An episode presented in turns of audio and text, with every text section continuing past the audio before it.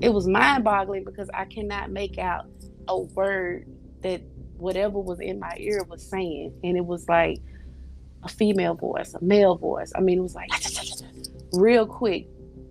That is just the weirdest thing